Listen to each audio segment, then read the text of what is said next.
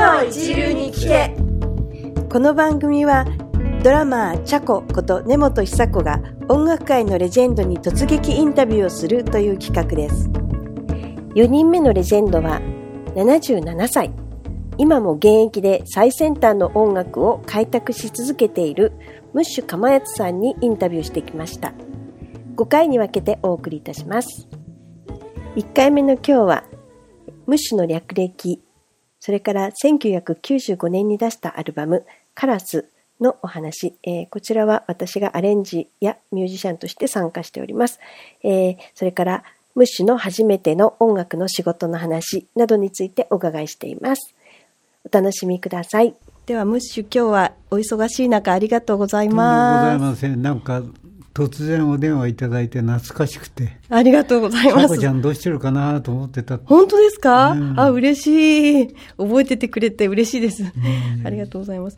えっと、まずは、あの、ムッシュの経歴を簡単に説明させてください。はい、えっと、1939年、えっと、ティーブ・カマヤツさんっていうお父様のもとに生まれたんですよね。えっと、ジャズのミュージシャンですね。そうですね。ねで、えー、学生時代にカントリーウエスタン歌手として一度デビューしていらっしゃいますかはい。はい。で、その後、えー、ミッキー・カーティスさんななどとともに、えー、ワゴンマスターとか、サンダーバードとか、キャノンボールなんかのバンドをやってらっしゃいましたよね。転々としました、ね、そうですよね。で、63年にスパイダースに加入してから、しばらくスパイダースの方で活動されてて、はいで、名曲をたくさん残されましたよね。もうみんな、あの、たくさんの人がバンバンバンとかコピーっていうかカバーしてね、いろんな方がやってらっしゃいますもんね。はい、あとは、フリフリとか、なんとなくなんとなくとか、あの時君は若かった。などなどなど、もう名曲がたくさんあります。そして70年以降はソル活動へ、えー、っと、はい、移行されて、で、なんか、それまでは、あの、か、釜谷博士っていう名前でやってらしたんだけど、89年からムッシュ釜谷っていうふうに名前が変わりましてね、はい、あれはなんかどういう変、あれあれはあの、スパイダースの時によくフランス行ってて、うんうんうん、まあ言ってみればフランスかぶれで、うんうんうん、フランスのタバコ吸ったり、はい、赤ワイン赤ワインを飲んでたりなんかしたら、周りがムッシュムッシュって言い出した。ああ、なるほど。えー、それでまああだ名ですね。なるほどね。えー、それでムッシュ。釜やつというふうに解明されて、で、えっ、と、活動もそっちの名前でされたっていうことですよね。うん、で、それからは結構いろんな、あの、ソロで、ゴロワーズなんかがね、大ヒットしましたよね。ゴロワーズを吸ったことがあるかいっていう、あの、私もご一緒させていただいたカラスっていう、あの、じゃ、アルバムにも入ってますけど、あれは、うんと、もともとはタワーオブパワーでしたっけ？タオパワーで、はい、そうですね、タオパワーでレコーディングしまして。そうですよね。ええうん、かっこいいアレンジで、ね。それで、えっと、今は、今も、えっと、現役バリバリで、えっと、金子まりさんの息子さん、ジョニー吉永さんと金子まりさんの息子さんのケンケンさんとか、はい、えー、山岸龍之介さんというのは、これはギターで、少年ギタリストみたいな感じですね。そうですね。ねとともに、えっ、ー、と、Life is Groove っていうバンドもされてらっしゃる、ですよね。うん。で、あ、で、私もあの、カラスっていう、あの、バンドというか、あれですよね。なんかちょっとバンドみたいのご一緒させて。1995年。95年でしたね。ねはい。もう20年も、21年。あれはもうね、発想がね、はい。あの、不純でね、ロバート・パーマーの、はい。あの、プロモーションビデオを見たら、はい。あのロバート・パーマの後ろにモデルさんが5人、はい、女性ばかり。ギターを持ってやったんであこういうバンド作りたい。あそうだったんですね。軽い発想でやったんですけど。なるほど。みんな上手い人が集まっていただいていえいえ。ちゃこちゃんにあのボブ・ディランは今何を考えてるかの、はい、アレンジメントあれはよくできてんね。そうですか。ありがとうございます。ああれもねなんかあのあ1曲目に入れて入ってるんですけど、カラス、今、カラスはどうですかね？まだ売ってんのかな？あの、1曲目の What's Up, Mr. Dylan、一応探したら出てきたんだ本当ですか？今ね、あの、昔のものが突然で、ね、誰かがね、うん、あの、提示してね、はい、これ面白いよってなるような時代なんですよ。ああ、なるほど、ね、新しいアルバムが、あの、をプロモーションするよりも、はい、急に30年前ぐらいのこれ面白いよって言うとみんなそこに集まるみたいな結構ニッチなね、はい、マニアックの世界になってるからなるほどね。じゃあカラスなんかももしかしたらリバイバルがあるかもしれないですね。そうそうそう。えっとこれベースが小島幸穂さんでしたよね。そうですね、うん、ドントのドントの奥さん。はい。ドントももう先に天国行っちゃいましたけどで沖縄行っちゃった代わりに時江ちゃんがやってたりなんか。そうですよね、ね、はい。このあの思い出すんですけどあの私がどれぐらいこういうアレンジとかあのこう打ち込みとかできるっていうのをあのむしろ全然知らない状態で僕全然知らない状態で、ね、状態でじゃあやってよみたいな感じで言ってくださったじゃないですか、うん、あのすごいなと思って私はもうあの嬉しくってその頃まだ若かったからあのなんかややるぞみたいな感じでやったんですけどなんかほら、普通だったらね、ムッシュぐらいな大御所になったら、ある程度こう、できる人にアレンジ任せるとかっていうことするのかなと思ったら、あの僕の世代から見ると、うん、その若い人たちはみんなできるっていうふうに思ったし、あそうなん若い人が作った方が斬新なものができるだろうと。なるほど。いわゆる、なんだろうな。あの年配の人が作るよりも、なんか面白い発想が出てくるんじゃないかなと思ってもお願いしたんです。そうなんですね、うん、なるほどね。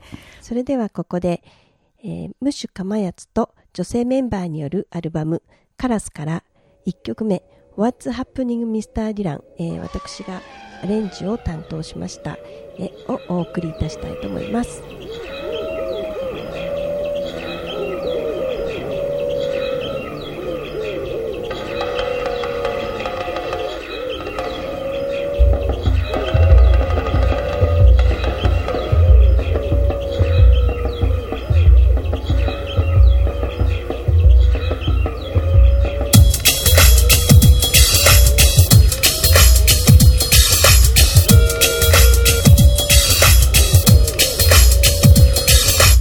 街のボルグやハッシュやウェイド時にはオカマのリチャーズまでがスポールディングザスルセンジャーでアディダスラコストウィルソンナイキオニカフレッドペリー。ピューマだけズズコンバース。狂って狂って狂って狂って狂って狂って。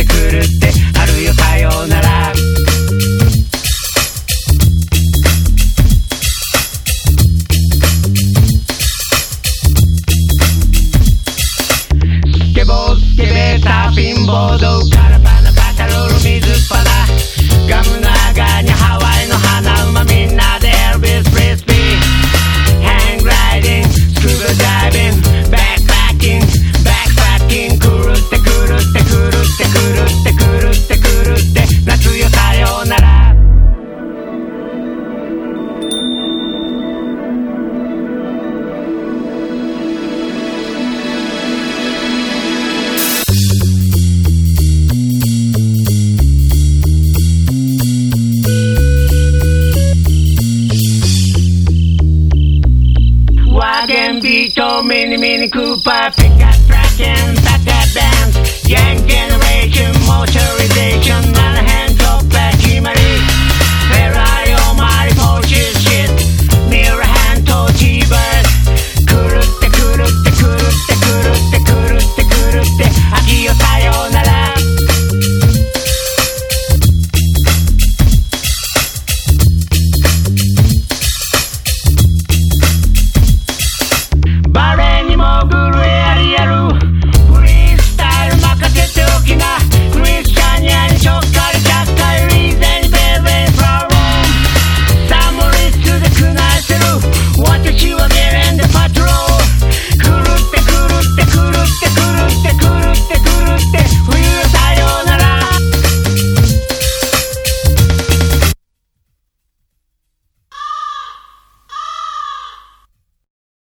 なんかあの、私いつも思ってたんですけど、その当時からこう一緒にいて、なんか年齢差を感じさせないっていうか、その、あの、大御所で尊敬してるんですけれども、その、なんか常にこう、すごく柔軟で、発想が柔らかくって、あとその、うん、なんていうのかな、なんていうんだろう、すごく気も、なんていうのかな、発想は若いっていうか、私たちよりむしろ若いっていうか凝り固まった部分がないじゃないですか、うん、それって何なんだろうなと思ったんですけどどういう？なんか僕自身は、うん、なんかめくるめくもうなんだろうな。すごくみんな進んでると思ったから、うんうんうん、そういうものを見てみたかったのね。へとっても自分の中ではどこまで進んでるかっていうのを、うん、あの米軍の NASA みたいな感じで どこまで行ってるんだろうみたいな。なるほど。案の定やっぱりみんな個人個人がすごいね、機材使ってできるっていう状況であったんですよね、今から20年前で、もうすでにね、だからすごいなと思って、だからあの後ちょっとあっちのいわゆるうんものに興味があって、はい、ロンドンまで、ブンブンサテライトが制作してるところまで見に行っちゃったり、本当ですか？ライブ見に行っちゃったり、えー、で僕はあの全部なんだろうな機械は全部、全部機械でやるのはあまり好きじゃないんですね、ワイオマみたいに。はいはいはい、部分サテライトって半分生で半分機械だったから、すごい好きだった番組だった。あなるほど、ね、解散しちゃったらしいんだけど、ね、あそうですね、うん、へえそうなんですね、うん、そういうのにもこうどんどん取り入れていかれてるっていうなんかそういうこう昔からでもムッシュって結構最初から結構新しいことどんどん挑戦してる方でしたよね。新しいっていうかなんかこう、うん、知りたいっていうか興味？ああなるほど。好奇心。好奇心が。なるほどね。好奇心で生きてるみたいな。好奇心でなるほど。なんかそれってもう生まれつきなんですかね？これ生まれつきなんでしょうね。なるほどね、うん。今30年前にやはり友達と、友達があの音を作ったやつで僕メロディー作ったやつ、うん、今もう一回再構築してんのね、えー、これできたら、うん、あのプログレ歌謡曲になるかもしれない。マジですか？すごい。プログレ歌謡曲変拍子みたいな感じなんですか、うん、ええー、面白い、それは、えっと、ムッシュのソロっていう感じなんですか、僕は2曲歌ったんですけど、僕が歌うよりも現代はもっと違う人で、うん、そういうのを歌える人が歌ってくれた方が面白いかなと思ってね。初め全部自分で歌うと思ったんだけど、うんうん、もう全部自分で歌うとかそういう問題じゃなくて、うんうん、適材適所に合った人がやるのが一番いいと思うし、はいはいはいはい、あんまりそういうこと考えないで、ね、まあ、楽曲は作ったから。はい。それでそれに関しては詩人も、うん、かってヒットメーカーが、うん、いわゆるヒット曲には作れなかった自分の詩、うん、あるでしょ、そういうのって、はいはいはいはい、そういうのばっかし集めてやったから面白いの。なるほど。じゃあ放送禁止用語が入ってるみたいな感じなんですかね？放,、うん、放送禁止用語っていうかちょうど時代がバブルの時代だったんで、なんか今今聞いてみるとその詩が新鮮なんですね。なるほどね、うん、なんか水が要するに人をきれいにして人を汚すみたいなね、えー、ちょっとそういう。面白い。なるほどね。これも楽しみにしてるんですけど。はい。その時にしか作れないあれですもんね やっぱね。へえそうなんだ。そっか。ちょっと古い話に遡ってもいいですか？あの、はい、えっと、ブッシュって、えっと、もともとお父様がそのジャズだったからジャズの歌手でしたよねだからもうちっちゃい頃から音楽はもう生まれた時から音楽に触れてたような感じ。なんか父親に習ったとかそういうことよりも、うん、米軍のキャンプの WBTR って当時言ったんですけど FEN、はい、今 AMF ですか？ああいうもんで、はい、あの洋楽に育ったんですね。あそうなんですね、うん。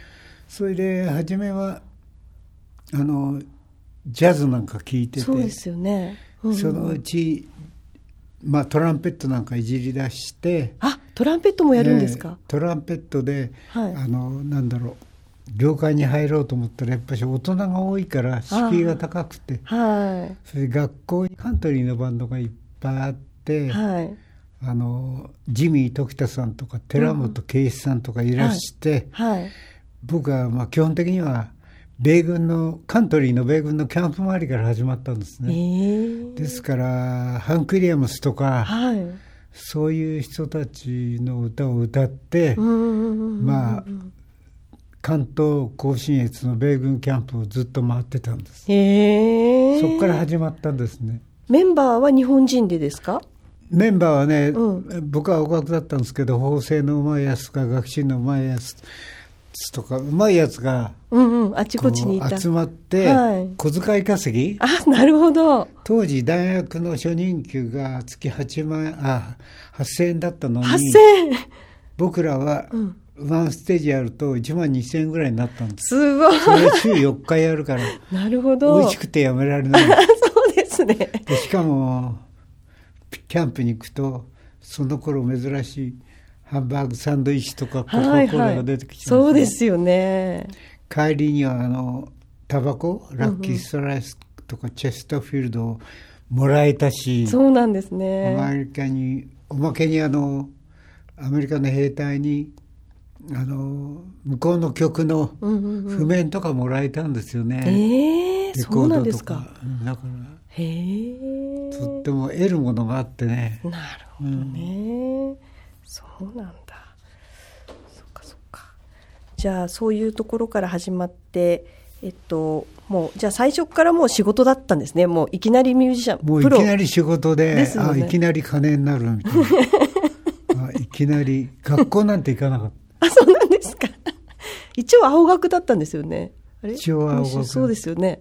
ですけど僕の後輩にはしっかり勉強いった、あの、勉強した立派な与那彦さんとか桑田佳祐さんとか、はい、いろんな方いますけど、そうですよね。僕らの世代はろくでもなかった。そうなんですか。じゃあ卒業はしてるんですか？してない？高校卒業しました。あ、そうなんですね。うん、そうか。そうそうあとあのムッシュはギターのコードのあの押さえ方っていうかなんか音のなんか使い方っていうかコードの感じとかがなんか普通じゃないっていうイメージがあるんですけど普通？普通じゃないよね。多分ねあれ、う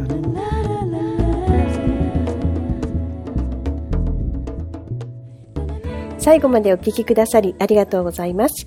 えっ、ー、とですね前回の山木さんのプレゼントなんですけれどもえっ、ー、と3つプレゼントがあってですね、1つは CD、そして、え、ー、と、スティック、そしてトートバッグとあるんですけれども、え、ー、と、スティックと CD はお申し込みが来てるんですけども、えー、トートバッグの方がまだ一人も応募者がいなくてですね、今チャンスですので、ぜひ、えー、応募していただければなと思います。そちらの当選者が決まってから発表したいと思っております。えー、詳細知りたいという人は、podcast.ururea.com ですね、に行くと、えー、詳細が見れるようになっているんですけども、えー、分かりづらい方は info アットマーク、えー、ウルレア .com にメールを、えー、山木さんのプレゼントの詳細を教えてくれってメールくれればリンクをお渡ししますので、えー、ぜひメールくださいね。info アットマーク、ウルレアはですね、ululea です。info.com ですね。info アットマークウルレア .com です。えー、ぜひ、えー、詳細をくれとあのメールくださいね。さて、次回はムッシュの独特なコードの話。それからムッシュは歯が抜けているような人が好きそれからムッシュから見た音楽界の変遷などについてお伺いしています。次回もお楽しみに。